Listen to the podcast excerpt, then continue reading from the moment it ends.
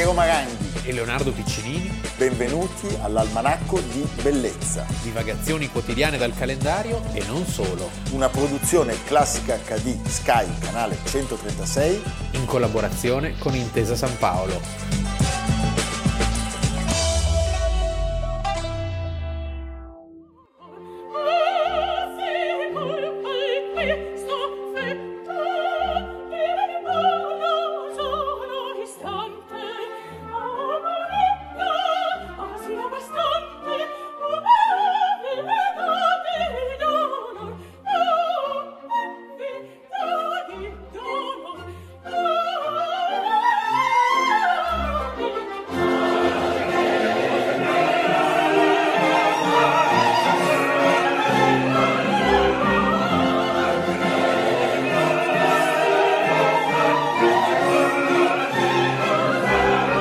Almanacco di Bellezza, 9 febbraio 2021. Senti, siamo partiti da Verdi, quindi siamo contenti, sì. Anche il pubblico lo sarà. La battaglia di Legnano. Perché la battaglia di Legnano? Perché tu certamente saprai che la battaglia di Legnano di Giuseppe Verdi avvenne, la prima, al Teatro Argentina di Roma il 27 gennaio del 1849. Allora, cosa c'entra il 27 gennaio se oggi è il 9 di febbraio? Perché il 9 febbraio ufficialmente viene dichiarato decaduto il potere temporale del Papa. Così. Nel 1849. Nel 1849. Allora, sì. Quindi perché siamo partiti dalla battaglia di Legnano e dal Teatro Argentina di Roma? Perché in quei giorni sappiamo che a Roma c'erano tutti quelli che contano. Cioè c'era Giuseppe Verdi, certamente, ed era in teatro, ma c'erano altri due Giuseppi. Perché c'era Giuseppe Garibaldi e Giuseppe Mazzini. Per sì. Fortuna non c'era l'altro Giuseppe. No. Tu hai già capito? Sì. Chi è che mancava? Chi era il convitato di pietra? Non Giuseppe Conte. No. No, chi era? Er Papa. Che stava a Gaeta, era scappato già a novembre.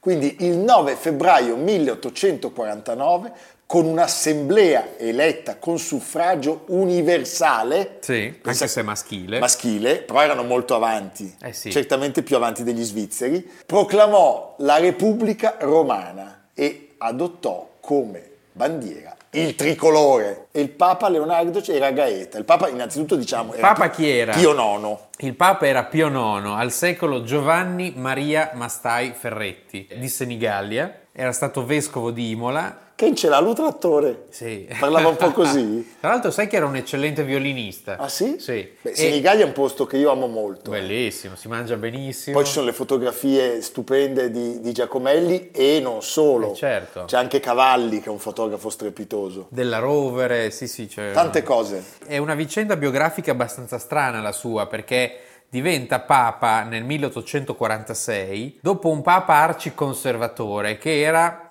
Gregorio XVI.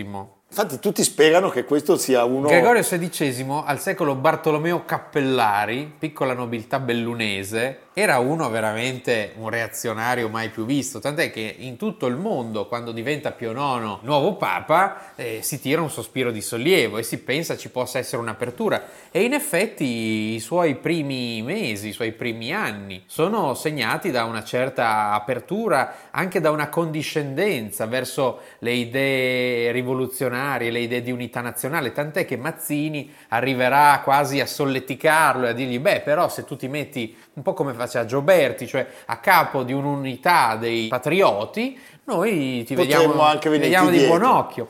Poi cosa succede? Che nel 48, a luglio 1848, c'è la battaglia di Custozza, in cui Carlo Alberto, quindi i piemontesi, vengono sconfitti dagli austriaci. E in un primo momento il Papa aveva mandato le truppe verso i confini a nord, verso il Piemonte, cioè per cercare di partecipare a questa spedizione, e poi ritira le truppe. Questo improvviso voltafaccia gli toglie il consenso di tutta la società romana, quel poco della società romana che era, diciamo, un po' avanguardista, e il suo primo ministro Pellegrino Rossi addirittura subirà un attentato, verrà ucciso dal figlio di Ciceruacchio. Fantastico. Sì. A quel punto lui scappa da Roma e trova rifugio alla corte di Ferdinando II, quindi siamo nel regno... I Borbone. Sì. E appunto, come ha detto Leonardo, nella fortezza di Gaeta. Roma era senza il Papa e a Roma serviva un governo, quindi vengono indette le elezioni per l'Assemblea Costituente che si tennero nel gennaio del 1849. Tra l'altro fra gli eletti ci sono i due Giuseppi, Mazzini e Garibaldi. Il primo atto dell'assemblea fu l'emanazione di un decreto diviso in 4 articoli, affisso il giorno dopo sui muri di Roma. Era nata la Repubblica Romana e gli articoli quali erano: il papato è decaduto di fatto e di diritto dal governo temporale dello Stato romano. Il pontefice romano avrà tutte le guarentigie necessarie per l'indipendenza nell'esercizio della sua potestà spirituale. La forma del governo dello Stato romano sarà la democrazia pura e prenderà il glorioso nome di Repubblica Romana. La Repubblica Romana avrà col resto d'Italia le relazioni che esige la nazionalità comune. Il decreto porta la data del 9 febbraio e la firma di un altro Giuseppe, si chiamavano tutti Giuseppe, Giuseppe Galletti, che era il presidente dell'assemblea, insediata dove? Al Campidoglio. Roma non fa la stupida stasera, dammi la mano fai e scegli tutte le stelle più brillare che poi è un friggico del nulla tutto per noi. Beh, sentir cantare Celentano su Classica è una gioia. E beh, non fa male. Siccome avevamo fatto gli auguri a Paolo Conte, adesso però rendiamo giustizia, sì, siccome sono, sì, nati, 50, lo stesso, 50, sono, sì, nati lo stesso giorno, sono tutte e due del segno del Capricorno, va bene. Si telefonano, tra l'altro, Paolo Conte e Celentano, e queste sono cose che sappiamo noi di Classica. Senti, il Papa da Gaeta aveva nel frattempo... Manda la fatua. Esatto. Sì. Cioè, sostanzialmente dice... Chiede aiuto. Alle potenze aiuto! Cattoliche, venite a darmi una mano. Ma sai che lui era scappato, perché la cosa straordinaria, che il Papa era scappato nel 24 novembre, quando le cose vedeva che stavano andando male, e prende veramente uno spavento enorme. Nella notte del 24 novembre, con l'aiuto della ambasciatore bavarese Karl von Spaur, travestito da semplice prete e qualificandosi come precettore della famiglia, fugge a Gaeta nel regno delle due Sicilie. Quindi una fuga veramente modello... Degna di Vittorio Emanuele III. Degna di Vittorio Emanuele III. Va bene. L'appello del Papa non è inascoltato, cioè rispondono come sempre gli austriaci. Sì. Come sempre, che gli quando spagnoli, c'è da soffocare una rivolta, sì, sono felici, sono sempre in prima linea, da impiccare un po' di atei, sì, di miscredenti. Ci sono gli spagnoli, c'è il regno delle due Sicilie che gli aveva dato ospitalità, ma soprattutto è la vera sorpresa, e questo poi diventerà un'onta anche. E soprattutto diventerà il tema vero di Roma, cioè c'è Napoleone Bonaparte, che non è ancora imperatore, ma che Napoleon Le Petit, ma sì, che ha vinto le elezioni. Parliamo del nipote del grande Napoleone, e che regnerà nel secondo impero per circa 20 anni. Ma infatti in Francia si apre un dibattito, perché si chiedeva com'è possibile che una repubblica, perché era repubblica in quel momento, la Francia era la seconda repubblica appena nata, mandi delle truppe contro un'altra repubblica. Il motivo era molto facile: Luigi Napoleone Bonaparte, appena diventato presidente, diventa principe presidente, comincia a mettere tutti dei ritratti degli antenati, e già c'è l'ascesa è molto definita, la repubblica se ne sta andando. E soprattutto lui aveva bisogno del consenso dei cattolici, che in Francia erano numerosi, e per garantirsi, certo, le future ambizioni. E noi allora lo dobbiamo dire: il grande Cadorna riuscirà a espugnare Portapia, la famosa breccia di Portapia, solo nel momento in cui i francesi saranno sbaragliati da Baffone Bismarck a Sedan. Quindi per 20 anni di fatto saranno i francesi a garantire la sicurezza del papato contro le mire unitarie del neonato Stato italiano. Senti Leonardo, parliamo di alcuni personaggi che compongono il triumvirato, perché di questo triumvirato che governava Roma abbiamo sentito parlare molte volte e abbiamo camminato molto spesso nelle vie che gli sono state dedicate. Sì. Conosciamo tutti Mazzini. Vogliamo qui ricordare però due che per fortuna non si chiamano Giuseppe, tra l'altro, no, sono Aurelio Saffi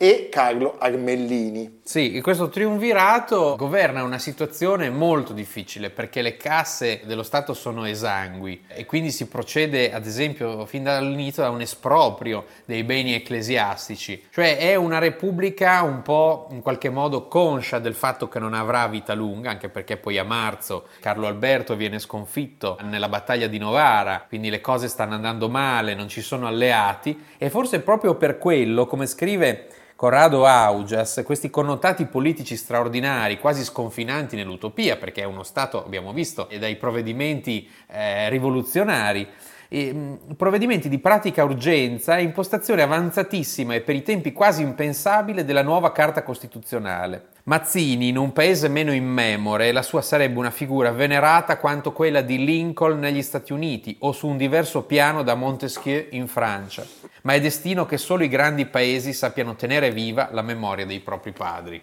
Questo io lo condivido in pieno. Ecco, vogliamo ricordare la resistenza di questi padri, fu tenacissima, perché arrivarono le truppe francesi capitanate dal funesto generale Oudinot, che non è il mago Houdini. Queste vengono messe in rotta a Porta San Pancrazio da un'azione guidata dal grandissimo Garibaldi. Garibaldi è il vero protagonista di questa repubblica perché sconfigge a più riprese uno alla volta, come una sorta di Napoleone. Ad esempio i Borboni li sconfigge a Velletri. Pensate che storie vi stiamo raccontando. Ci furono battaglie a Palestrina, a Terracina, ma pensate questa piccola repubblica, neonata Repubblica Romana, con l'azione di Garibaldi, tenne per un certo tempo testa agli austriaci che intanto avevano attaccato le legazioni emiliano-romagnole, gli spagnoli che penetravano in Umbria e i napoletani. I francesi, dopo la sconfitta di aprile, decisero infine di dare il colpo di grazia e qui si parla di un contingente che fa veramente impressione. Sì. Cioè, 30.000 soldati effettivi in giugno attaccano Roma, sempre capitanati da Oudinot. Si aspettano una resistenza poco più che simbolica e sono sorpresi dalla determinazione degli italiani. Dura un mese. È una carneficina. È una sola giornata di combattimenti 500 sono i morti e i feriti tra gli attaccanti. A Roma sono accorsi volontari da molte regioni della penisola, numerosi lombardi, piemontesi, veneti, romagnoli. Ricordiamo tra l'altro che ci sono tantissimi che avevano partecipato alle 5 giornate, i fratelli Dandolo, Luciano Manara, Enrico Cernuschi, cioè è veramente un momento alto della nostra storia, sì. Perché noi poi siamo vessati da una storiografia, quando ci fanno studiare la storia soprattutto al liceo, che tende a far passare questo Ottocento come un secolo, come dire, di mestieranti, di perdenti, ma queste sono storie meravigliose che andrebbero raccontate in continuazione. E anche di grande emancipazione femminile, perché accanto al triumvirato politico è l'opera anche una specie di stato maggiore femminile che sovrintende agli ospedali, formato da 3 donne eccezionali, Margaret Fuller Ossoli, Enrichetta Pisacane e la principessa Cristina di Belgioioso. Cristina è colei che, secondo Balzac, avrebbe ispirato a Stendhal la figura della Sanseverina nella Certosa di Parma. È bella, seducente e sensuale, consapevole di accendere il desiderio negli uomini, viene considerata da molti quasi una cortigiana. È stata sposata, è separata e ha avuto innumerevoli amanti, tra i quali Liszt e Musset. Allora, l'ultima battaglia si combatte sul Gianicolo e la Repubblica si arrende. Vi do alcuni dati che vi fanno comprendere quanto sia stato importante questo momento per la storia patria. Il povero Mazzini è costretto alla fuga, si imbarca per Marsiglia. Viene ferito in questa battaglia Goffredo Mameli, cioè l'autore del Canto degli Italiani, il nostro inno, e morirà per questa ferita in battaglia. E i capi della Repubblica si disperdono. Garibaldi, alla guida di uno sparuto gruppo di insorti, tentò invano di raggiungere Venezia, che ancora resisteva, ma nella affannosa marcia verso la laguna veneta, la sua compagna Anita trovò la morte. Generale, gli austriaci sono vicini. Resterò io con Anita. Generale. Nino, vieni qua, aiutami. Presto, ecco, dagli questo, ecco. Dagli questo vestito e che butti via l'uniforme. Datemi l'acqua. Generale, in palude c'è una barca pronta per portarvi a Ravenna. Beh, Leonardo, mi riempie di entusiasmo, di ardore aver raccontato questa vicenda. Sappiamo come andrà a finire. Da questa terribile e crudele sconfitta, non soltanto quella della Repubblica Romana, ma quella di Carlo Alberto, prenderà il via quel lungo processo che nell'arco di 20 anni porterà l'Italia a essere uno Stato unitario e a conquistare, come sappiamo, finalmente Roma.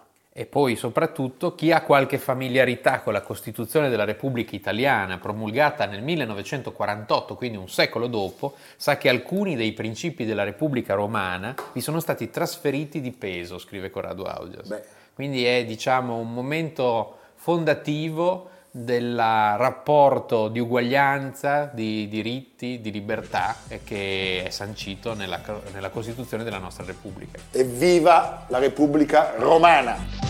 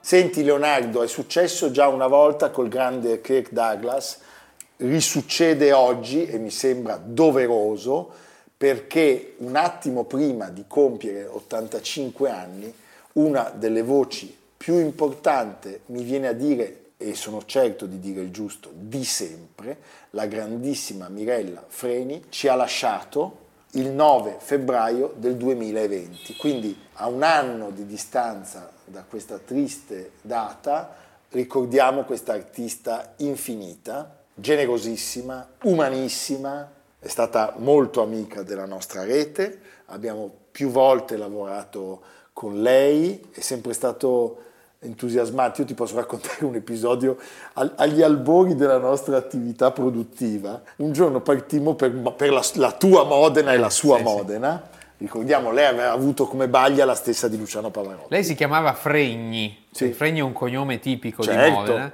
e poi l'aveva, non suonava bene, l'ha asciugato. In Freni. Un giorno andiamo a fare una produzione di Madame Saint-Jean e alla fine del filmato lei ci accompagna alla porta del teatro, all'uscita degli artisti, sì, da dove eravamo entrati, e ci vede salire precarissimi Paolo Gavazzeni ed io, più un amico carissimo autore Ugo Martelli e un direttore della fotografia Andrea Locatelli, con cui abbiamo fatto tante cose, e vede l'automobile che era un'utilitaria.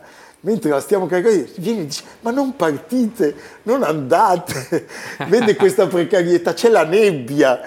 Uno dei viaggi, tra l'altro, mi ricordo più impervi della mia esistenza. Era una persona di una spontaneità stupenda. Tra l'altro, ricordiamolo, fu definita la più schietta interprete della grande scuola sopranile italiana post Callas Tebaldi.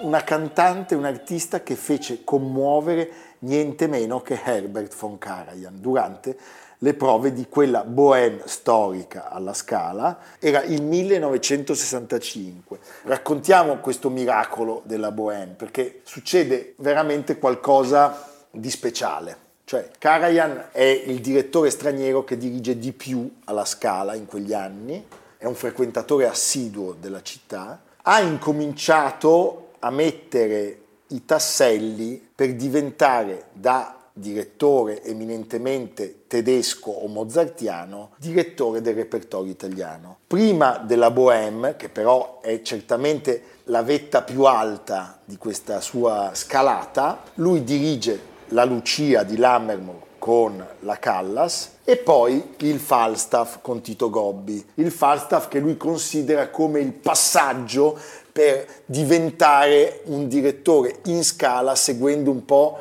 quell'arco ideale che aveva tracciato Toscanini. Quando annuncia di voler fare la Bohème è un cataclisma, perché quel repertorio alla Scala era riservato sì, ai maestri italiani. Il successo è pazzesco.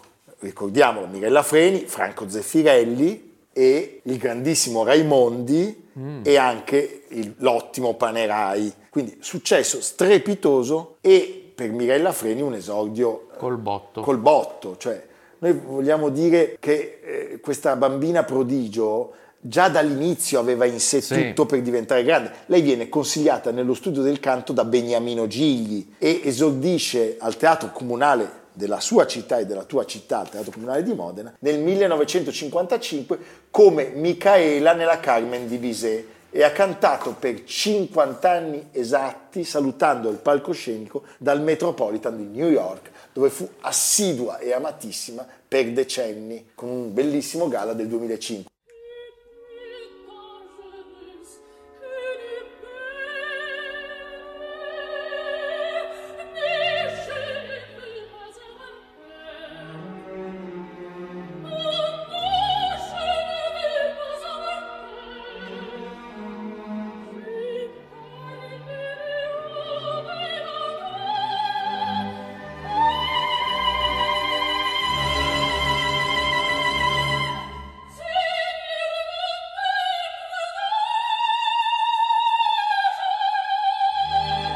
Lei era del 1935, esattamente come Pavarotti. Pavarotti è morto nel 2007 e ai suoi funerali c'è stata una manifestazione di consenso, di rimpianto popolare mai vista. Le strade di Modena piene di gente che anche non l'aveva conosciuta ma era affascinata da questo personaggio. La Mirella stupenda, una donna stupenda. Mi piace leggere un altro modenese, Alberto Mattioli, che su questo fenomeno Freni, Pavarotti, cantanti per i quali l'opera lirica non era un'esperienza intellettuale o un fatto di cultura, ma qualcosa di naturale, spontaneo, tradizionale nel senso migliore, come succhiato insieme al latte della mamma, e racconta appunto questa condivisione della stessa balia. E poi dice: non è un segreto che né Luciano né Mirella impararono mai a leggere uno spartito e si affidarono per tutta la loro lunghissima carriera a una musicalità naturale, più spontanea e anarchica quella di lui, più disciplinata e alla fine ineccepibile quella di lei. Fatto sta che poterono entrambi cantare con Karajan e con altri grandi senza nessun problema. Attenzione però, il fatto che non avessero studiato la musica non significa che non avessero studiato il canto. La tecnica la possedevano, solida Pavarotti, benché non sia mai diventato un alchimista della vocalità come poniamo Carlo Bergonzi o Alfredo Kraus, straordinaria la Freni, che aveva trasformato il suo corpo in una macchina per cantare, con una naturalezza e una facilità apparentemente infinite. Ars est celare artem. Bellissimo, ecco, vi offriamo una chiave per comprendere il suo segreto. Time l'ha definita la più grande soprano lirica d'Europa. Che cosa si prova a leggere questi giudizi? Ma Dio, naturalmente mi ha fatto molto piacere, però essendo il mio carattere abbastanza tranquillo non è che mi sono montata molto la testa. Io penso innanzitutto alla mia serietà professionale, perché dopo 26 anni di carriera essere ancora sulla breccia non è facile. Poi forse anche alla salute e ai miei nervi che sono abbastanza saldi. Il lavoro innanzitutto. Ecco, ma cosa c'è in Emilia che favorisce così tanto il canto, Leonardo? Perché ricordiamo... Il buon carattere. Forse hai ragione, sì. Poi pensiamoci, abbiamo citato loro due. Perlomeno il buon carattere viene visto dagli altri, no? L'emiliano viene visto come uno di buon carattere. Poi non è che sia... Mi piace citare anche Bergonzi. Beh, è un personaggio meraviglioso. E Raina Cabaivanska, che non è di Modena, poi si finisce sempre ma vive a tavola. A Modena. Si finisce sempre a tavola, capisci? Sì. Questa cosa gioviale certamente aiuta. Lo stesso Pavarotti, ricordiamo, aveva questi compagni di briscola, c'era sempre questo alto e basso. Lei era stata allieva di Luigi Bertazzoni e di Ettore Campogalliani, maestri di vecchia, impeccabile, intransigente scuola vocalistica, orientata musicalmente poi da Leone Magera, suo primo marito, e in seconde nozze sposerà il grandissimo basso Nikolai Ghiaurov. Come cantante e interprete non ha sbagliato nulla. Anche la sua Traviata. Sì, Karajan Zeffirelli. Loro vollero bissare il successo di Bohème e i callassiani erano in agguato, quindi fu un disastro. che noia. Pensa, una recita che noia. Una recita, lei fu costretta a fuggire da Milano, poverina. Affrontò il pubblico in questa famosa scena che si vede, c'è la fotografia di lei che guarda i logionisti come dire vi sfido, e poi fu affidato alla Moffo, ma dopo due serate fu cancellato e per 26 anni, l'abbiamo raccontato tante volte, nessuno ebbe più il coraggio di fare la Traviata alla Scala fino all'arrivo della Traviata di Muti, quella della Cavani. Ecco. Sì, perché la bonomia è sempre associata a un forte carattere. Ma se tu ascolti quell'incisione che c'è, questa canta e come. Sì, infatti dice sempre Mattioli, non bisognava farsi ingannare dalla sua bonomia sorridente, dall'occhione azzurro spalancato da falsa ingenua, dalle sue abitudini da saggia rezdora, la spesa al mercato, il tortellino a Natale, mamma e nonna affettuosa. Era una donna tostissima, disciplinata sul lavoro, severa con gli altri e soprattutto con se stessa, una self-made woman che partendo dal basso si era costruita una carriera a forza di studio, rigore, volontà. Stupenda, eccola, sentiamo nella tua Modena.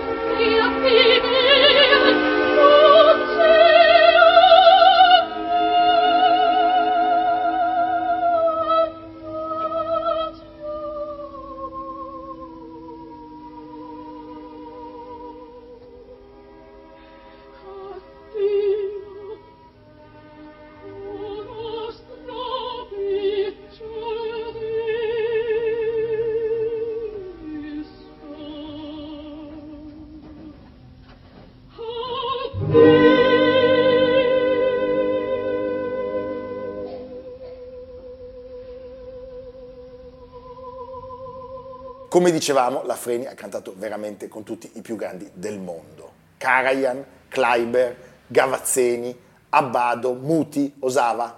Cioè è stata una cantante veramente dotatissima, versatile, e i suoi dischi, le sue interpretazioni hanno segnato intere generazioni nell'ascolto non soltanto della Bohème, l'Otello, la Carmen, l'Eugenio Onegin, Le nozze di Figaro, ma che artista Mirella Freni, una gioia ricordarla davvero. Nel 2015 io ero presente, aiutammo anche noi con dei contributi a organizzare la serata, ci fu una serata omaggio dedicata al Teatro alla Scala. Bene, signori, l'applauso che l'accolse all'entrata in scena dimostrò il calore e la considerazione che il più grande teatro del mondo aveva e ha tuttora per questa grandissima artista. Bene Leonardo, ti chiedo di offrirci oggi un luogo. Noi siamo stati tanto a Roma e tanto a Modena. Sì, torniamo a Roma, perché chi volesse vedere i luoghi in cui sono accaduti i fatti della Repubblica Romana, certamente deve andare al Gianicolo. I lati del viale sono ornati dai busti di alcuni dei tanti volontari protagonisti delle imprese risorgimentali e della difesa della città. E poi c'è il monumento a Garibaldi e sua moglie Anita, che fu commissionato a Mario Rutelli, antenato di. Dal 1904, ogni giorno, allo scoccare del mezzodì, un cannone ottocentesco collocato su una piazzola sotto la balconata del piazzale, ricevuto un segnale ottico dalla torre del Campidoglio, esplode un colpo molto sonoro coronato da un buffo pennacchio di fumo. Beh. Quindi tutti al Gianicolo a mezzogiorno a vedere il cannone e a mangiare un gelato. Evviva! Evviva il Gianicolo! Almanacco di bellezza a cura di Piero Maranghi e Leonardo Piccinini. Con Lucia Simioni, Jacopo Ghilardotti, Samantha Chiodini, Paolo Faroni, Silvia Corbetta. Realizzato da Amerigo Daveri, Domenico Catano, Valentino Puppini, Simone Manganello. Una produzione classica HD, Sky Canale 136, in collaborazione con Intesa San Paolo.